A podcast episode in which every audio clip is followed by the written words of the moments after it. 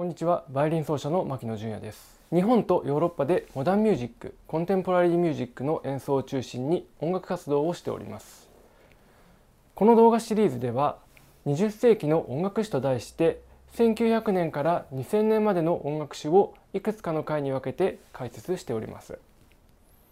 第4回目となる今回は1930年から1940年までを見ていきたいと思います。これより前の時代の解説が見たい方は概要欄にリンクを貼っておきますのでよかったらチェックをしてみてください。はい、えー、それでは1930年からの10年間を具体的に見ていきましょう。1930年から1940年はこのような出来事が起こりました。えー、こちらの年表をご覧ください。国内外でいろいろなことが目まぐるしく起きているのが、えー、とご確認できるかと思います。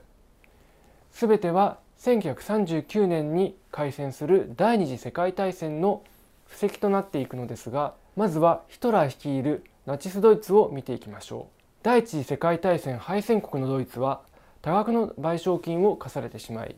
ドイツ国民は、えー、多額の借金を背負って苦しい生活をすることになりましたさらに1929年には世界恐慌が起こりドイツ国民はより一層経済的に苦しくなってしまったのです。もうこんな苦しい生活は嫌だ。強いドイツを取り戻してどうにかして自分たちの生活を良くしたい。という考えを誰しもが持っていました。国民は強いリーダーシップを持ってドイツを良くしてくれるカリスマを求めていました。そこで登場したのがヒトラーです。1933年にヒトラー内閣が発足するとヒトラーは国の復活国家第一主義を掲げてユダヤ人の排斥などさまざまな政策をしていきました。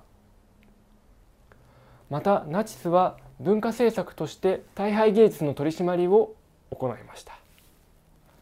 大敗芸術とはナチスが近代美術や前衛芸術を道徳的人種的に堕落したもので国内の社会や民族感情に害を及ぼすものである。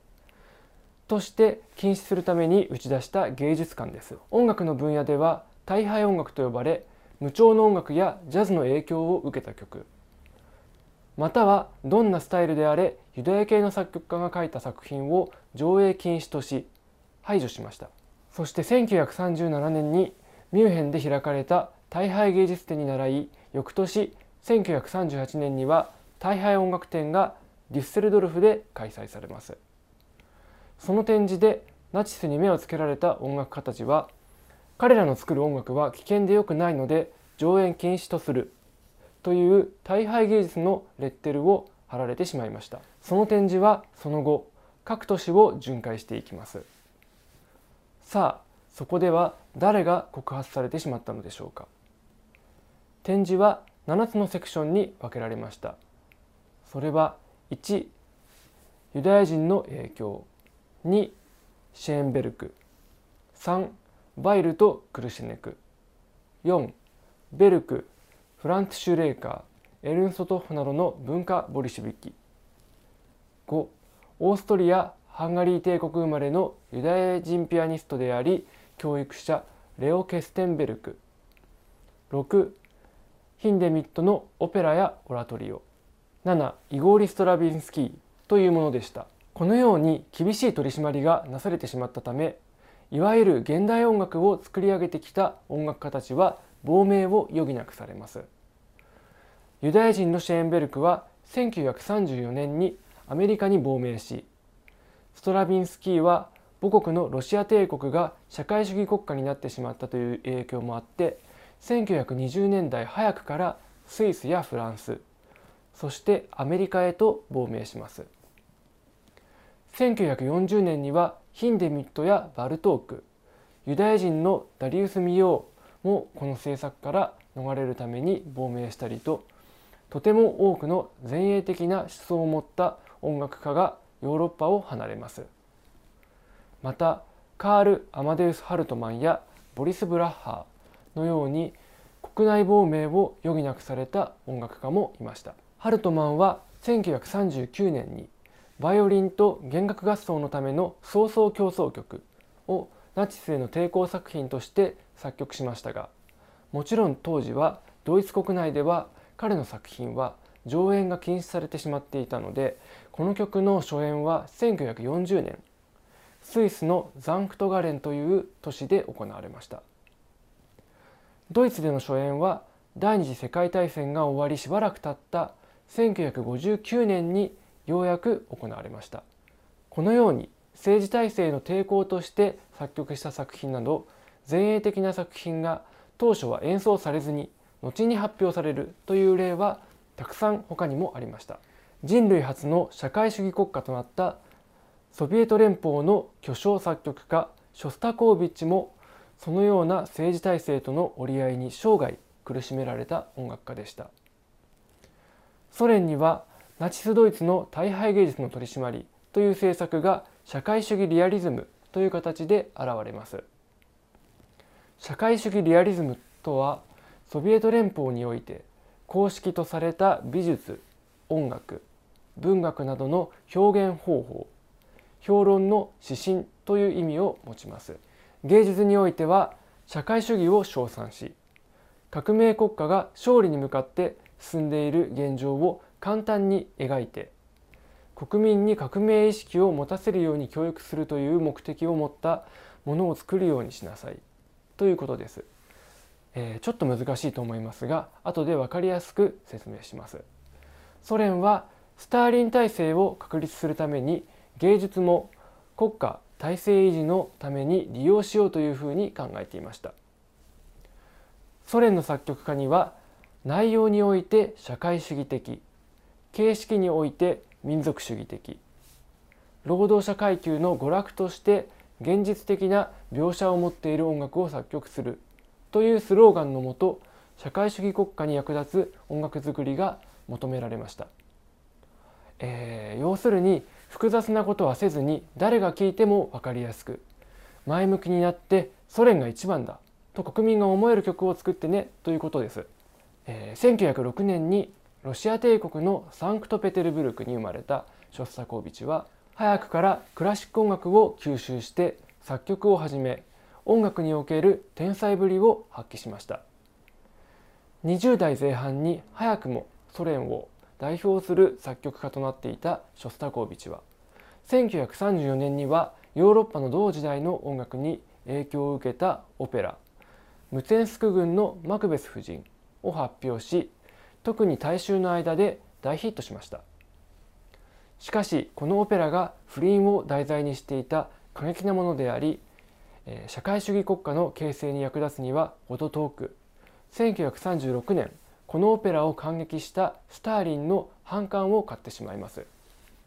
そしてスターリンがこのオペラを感激した2日後にソ連の公式の新聞であるプラウダ紙に音楽の代わりに高等無形という表題のもとムテンスク軍のマクベス夫人は平妙さを欠く分かりにくくて卑猥な音楽であり社会主義リアリズムを欠く音楽であると批判されました。またその1週間後にはバレエ「明るい小川」がバレエの偽善という表題のもとに批判されてしまいました。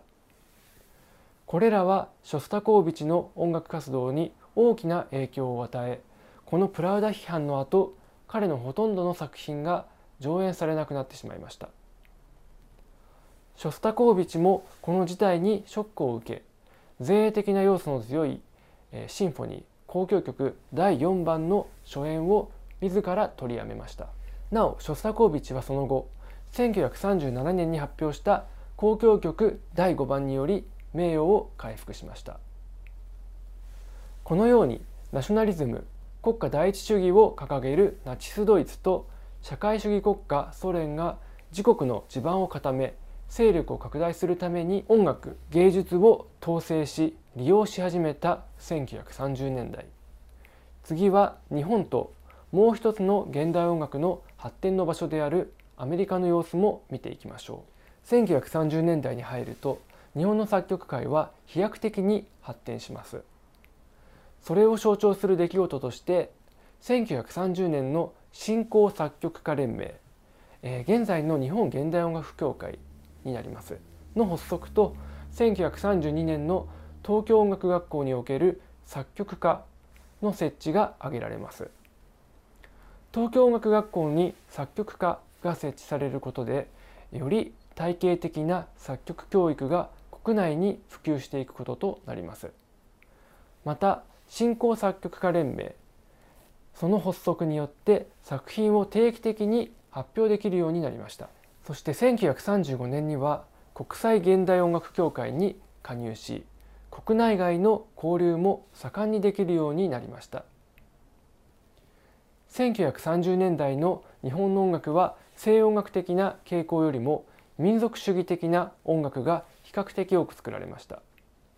日本の音階や日本語の特徴に合った作品がここで多く生まれてきたということです。例えばゴジラの音楽を作曲したことで有名な伊福部明の日本教師曲。松平頼朝の南部民謡によるピアノと管弦楽のための主題と変奏曲などが良い例だと思います。さてアメリカですが1929年に起こった世界恐慌による経済大打撃を回復しようと必死に政策を行っていた時でした。そんな中20世紀の音楽史に最も大きな影響を与えた一人ジョン・ケージという作曲家が少しずつ音楽活動をし始めます。1912年カリフォルニアのロサンゼルスに生まれたジョン・ケージは1930年にパリで建築を学んだ後31年アメリカに帰国。そこから音楽に真剣に向き合い始めて1934年から1937年まで南カリフォルニア大学でヨーロッパから亡命してきて間もない、えー、シェーンベルクの下で勉強をし始めました。1933年から作品を作り始め最初はシェーンベルクの音楽を継承するかのような曲が多数を占めますが1937年のジョン・ケージが書いた文章「音楽の未来クレイド」ではすでに電気楽器の可能性ノイズの重視実験的音楽センターなどたくさんの新しいアイデアを述べています。1940年にはグランドピアノの弦にゴム木のかけらボルトなどを挟んで音色を打楽器のようなものに変化させたプリペアドピアノを考案し音楽界に新たな風を吹き込み始めます、はい。えー、その後1940年代前半は第二次世界大戦一色で世界が進んでいきますが1945年に終戦後間もなく新しい音楽への渇望が若い世代を中心に広がりますその勢いを吸収しながら戦後の前衛音楽の牙城となったのがダルムシュタット国際現代音楽夏季講習会です次回はそこでの様子そしてそこから生まれていった新しい音楽を中心にお話をしていけたらと思います。はい、ということで今回は以上となりますのでまとめをしていきます。